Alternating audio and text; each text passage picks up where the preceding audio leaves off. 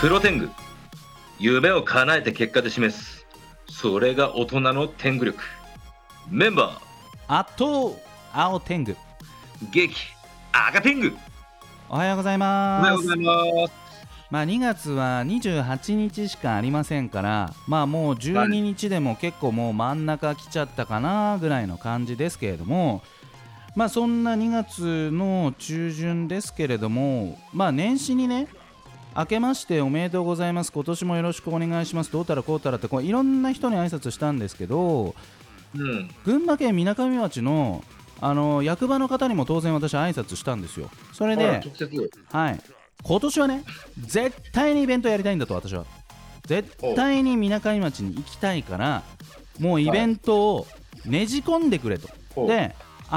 予算があるとかないとか、分かった、もうそれは私言葉リスタと天狗工房が予算出し合っても構いませんのでぜひねじ込んでくださいって言ったらですね、ありがたい話ですみたいな、なんとか実現に向けて動いていきますという返事をいただきまして、嬉しいですね。私も2019年の9月以来みなかみ町には行けていないわけですけれども、待って、今の話は電話だったの？LINE ですおいでも今年はいけるんじゃないかなってちょっと期待しております、はい、現地の様子いかがですか赤天狗さん？赤天狗はもう先週行ってきましたんで先週行ったと、今年行ったんですね？今年も行ってます。お、はい、それは例の天狗の泉関係、例の温泉の件で、はい、温泉のオーナーさんとしての顔も持つ赤天狗さん、どんな状況ですか？いや、今年雪全然少なくって、あ、そうなんだ。例年より全く積もってないです。へー、それはいいことなの？どうですかね。工事が2月からちゃんと再開できればなって感じで今進めていますので、ちょっとずるずる遅れていますが、年内オープン目指したいぞという感じでございます。買い取ったっていうか、オーナーとして、その開業する予定の場所は元何ですか？元ライフケア猿ヶ京でございます。ライフケア猿ヶ京ってね、我々のプロジェクトも一度二度お世話になってますよね。何回泊まってますね。確かに。ああ、そんなに泊まってますか。あそこが、はい、赤天狗さんがオーナーになったっていうのは非常に感慨深い。あれというか、温泉施設あるじゃないですか、赤谷湖のイベント、あ、そう、あそこからすぐですよね。そう、はい、近いです。ああ、とてもいいところ、早く開業していただいて、こけら落とし天狗の泉、ね、僕はね、青天狗と3回泊まったのに青天狗が記憶をなくしてたのが悲しいいやそんなわけないでしょ、覚えてますよぜひ天狗の泉2023年、指導していただきたい。そして戦国ガールズ、このプロジェクトもぜひ今年は、1回2回、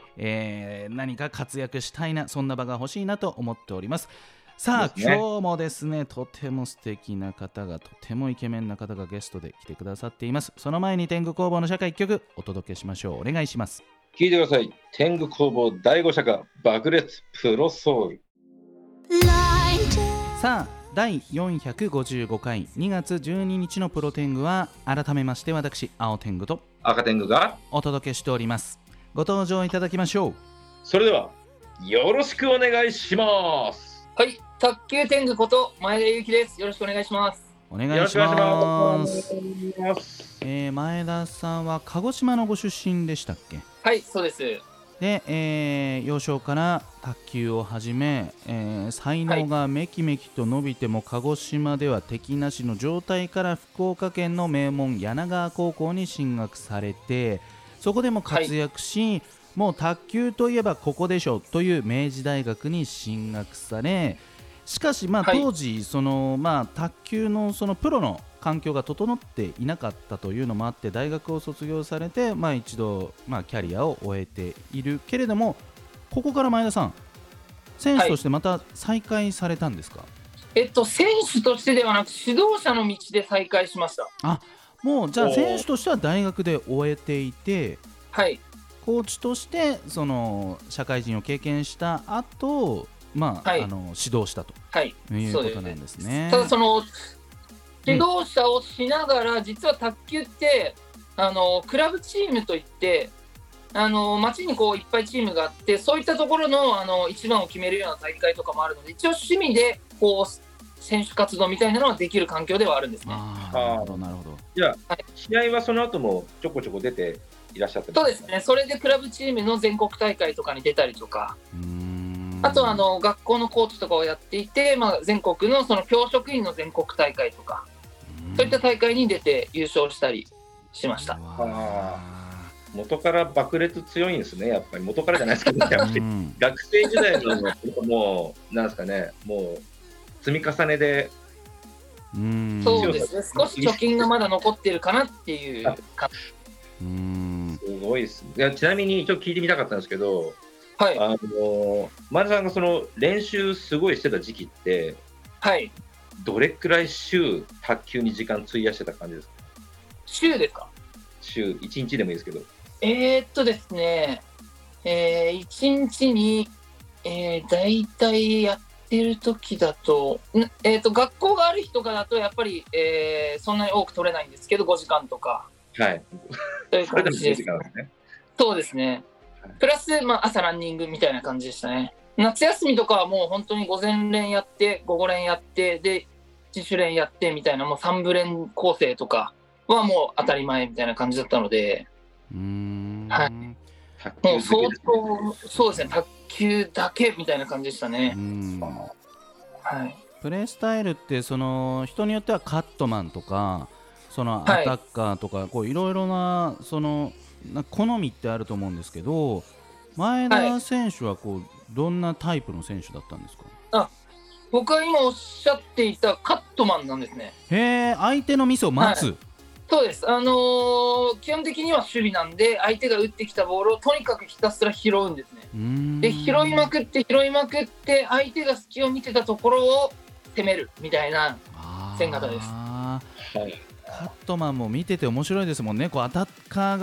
が叩きつけて高く跳ね返ったボールをまたプワーッと跳ね返して、入るんだみたいな感じで、またラリーが続くみたいな。そうです、そうです。それがカットマンです。はあ。そういったスタイルで、そうすると何でしょうね。教え方としては、相手のこのスマッシュっていうんですか。それを返す。コツみたいなのを指導することがすごくうまくできるっていうことですよね。そうですね、両方やりますよね。対カットマンって言って、カットマン相手の攻略もそうですし、なるほど、あとはもう純粋にカットマンを目指している子の指導とか、これ両方、やってます。なるほど、できるからこそですね。前田さん、すごく前田さんのような素敵な方にね、話すのがちょっと恐縮なんですけども、割とプロテングって、ちょっとお金の話とかもいろいろしちゃうんですけど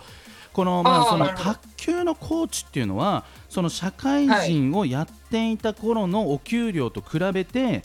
どうだったんでしょうか？ですね、これ多分本当にピンキリだと思うんですけど、今東京の相場だけで話すと、だいたい1時間だいたい5000円から1万円ぐらいが相場だと思います。時給5000円ってことですよね。すっごいいいですね、それ。そうですね、1時間5000円から1万円ぐらいが相場で、やっぱり実績によって、昔選手でやっぱり成績を残したような方だと、やっぱり1万円近く取る方もいらっしゃいますし、っていうことは、それが束になればある程度のサラリーになるわけじゃないですか。そうですね。それが、当時社会人としてもらっていたお給料に匹敵する、もしくはそれを超えていくぐらいの感じだったってことですか？そうですね、やっぱりコーチになって最初の1年はやっぱりレッスンがなかなか入らなかったので、最初の1年はやっぱ苦しい思いしたんですけど、そこから少しずつ生徒さんもできるようになって、サラリーマンとはもう比べ物にならないって言ったらあれですけど、多い給料を取れるようになりました。じゃあもうやめてよかったぜっていう結果がちゃんとついてきてそうですね。で、実は前田さんは卓球のコーチとしての側面もありながら、もう一つ飲食業っていうんですか、接客業っていうんですか、そういったものもおやりになってたんですよね。そうです。実は卓球、大学で卓球をやりながら、ファッションがすごく大好きで、自分で洋服のブランドを立ち上げたいなっていう夢のもと、どうやったらお金を稼げるかなっていうのを友達に相談したことがあったんですね、はい、でその時にいや東京には歌舞伎町っていう街があるんだよっていうのを教えて来たよこれ、はいうん、ここから、実はホストクラブの道に進みました、これは日本初じゃないですか、卓球選手とホストっていうのはね、はい、いいっすね。でもごめんなさい、そう見た目はクリアですっていう話だと思うんですけど、はい、でもこの、はい、なんでしょうね、このモテない私からするとね、この女性をこうねお金を使っていただいてお酒を飲んでいただき、はい、そして満足して帰っていただくって、これなかなかのスキルだと思うんですけれども、この辺ってやっぱ何ですか、この先輩たちの厳しい指導があったりとかそういうことなんですか。はい、やっぱりその一番最初僕がその歌舞伎町で教えてもらったことっていうのが、うん、皆さんテンション高い時とか低い時とかあると思うんですけど、接客お客様の隣に着いた時は自分が今まで一番高かったテンションの16倍ぐらいで行けって言われましたすっげえ高いそうですそうです、海洋圏より上ですねそうなんですよ。いや本当にそのぐらいの気持ちでいかないと喋れないんですよね、やっぱりボソボソボソってなっちゃって、全然やっぱ自分がテンション上げてるつもりだけど相手には全然伝わらないみたいな。じゃあちょっと待って、接客スキルとして、じゃあちょっとなんか、はい、落ち込んでそうなお客さんが来た時にこれ一緒のテンションで横にいてはまずダメで、どうしたんですか、はい、みたいな感じじゃないけど、なんかこう、はい、もう本当にそんな感じです。爆上げです。そうなんだ。それで横にいたその元気のない子は、その16倍の元気な前田さんってこうどう変わっていくんですか。やっぱお酒の力もありながら、うんでなおかつそのやっぱりこうみんなでワイワイ、まあ店内もやっぱこう音楽でガンガンこうアップテンポな感じなので、やっぱそういう、そうです、元気な感じで失礼しますみたいな感じでいくと、女の子もニコッとしてくれるっていう感じですね。いや難しい仕事だこれ。これはでもねなんか顔が整ってればいいやっていう世界じゃないですよね。じゃないですね、顔だけじゃないですよ。16倍は難しいですよ、16倍は。16倍難しいでしょ。難しいなので、はい、なるほど。まあ、このあたり後半も引き続きお話を伺っていきたいと思いますが、その前に1曲お届けしましょう。からで When I Move。 さあ第455回2月12日のプロテングは、改めまして私青天狗と赤天狗と卓球天狗こと前田裕貴でお送りしております。さあ卓球天狗こと前田裕貴さん、告知お知らせお願いします。お願いします。はい、私東京都豊島区でモアナ卓球クラブという卓球のレッスン場を経営しております。皆さんよかったらいらしてください。素晴らしい。もう一つ私今卓球の普及を目的とした日本卓球協議会という一般社団法人の団体を立ち上げておりまして、こちらで卓球のイベントですとか大会とかそういった催しもやっておりますので、ぜひチェックしてください。これはゆうきさんのツイッターからチェックすればよろしいでしょうか。ツイッターからもチェックできます。お願いします。了解しました。ゆきさんのツイッターのアカウントも教えてもらってよろしいですか。はい、ツイッターアカウントは、ゆうきコーチ卓球チャンネルで検索できます。ぜひぜひ検索してみて、みんなフォローしてくれればと思います。お願いします。よろしくお願いします。はい、というわけで、卓球天狗こと前田ゆうきさんをお招きして後半もトークしていきたいと思います。まあ、ホストの話に戻る前に、はい、オリンピックとか、まあ、その大きな大会って、まあ、卓球でもあるわけですけれども、そこでその日本人選手が活躍したり結果を残すと、その一般ユーザーに対しても大きく影響しますか。一般ユーザーというよりはやっぱり卓球競技者がメインになってくるのかなと思いますね。まあ、もちろんテレビ見たよっていう声もは聞こえるんですけど、はい、なかなかやっぱ競技まではつながらないのが現状ですね。そっか、その活躍する姿嬉しかった、じゃあ私も卓球やろうっていうのはなかなかそこまではつながらない、なかなか難しい。そうです。なのでやっぱり、はい、そういった活動もしていかないといけないなとつくづく思います。だからまあサッカーがやってますけど、まあ、裾野を広げるためにもうそういうね小さい子たちに対して卓球の面白さをどんどん教えていくみたいなところも必要ってことですかね。はい、そうです。うん、それがまあ今一般社団法人などを通していろいろとやられている活動ということで、はい、まさにもう本当に卓球に恩返しをしているような、まあ、そういうふうにも私には見えますけれども、はい、さあ、はい、歌舞伎町ホスト時代のお話も、もう少しなんかその辺私の大好物なんで聞ければなって思うんですけれども、どうですか、はい、イメージしていた世界と全く違ったのか、それともいやこれいけるななのか、そのあたり感触としてはどうだったんでしょうか。私はちょっとついていたというか、うん、向いていたのか結構まあ、簡単にと言ったら語弊があるかもしれないんですけど、割とスッとこうできた方だったんですね。あ、じゃあもう元気な、もともと陽キャみたいな感じだったってことですね。そうですそうです、はい、だったので割とついていけた方だったと今自分では思っているんですけど、やっぱりこうなかなかこう合わない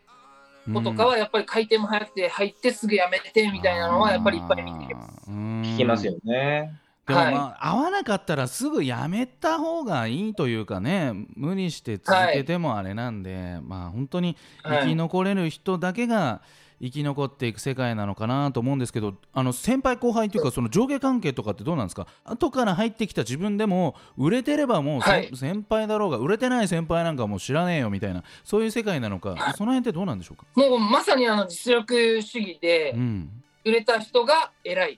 ていう感じです。はい、その何年先に入っていようが、はい、その時点で売れている人が偉い、もうそういう世界ですね。完全にわかりやすいですね。でもね、わかりやすいし厳しい。じゃあ逆に言えば前田さんより後に入ってきた方がドンと売れて、はい、ちょっとこう偉そうな感じになってしまうっていう世界でもあるってことですよね。あります。うーん、はい、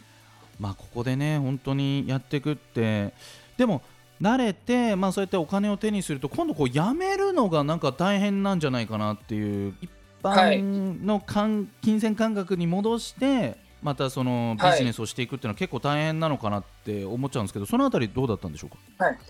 そうですね、ちょっといい出会いがありまして、うん、ある社長さんに出会って、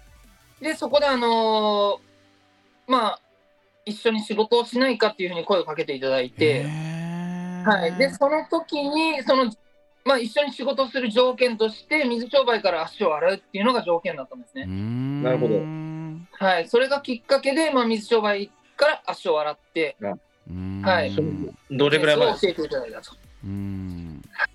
結果としてどれぐらい、うん、どれぐらいやったことになるんですか。歌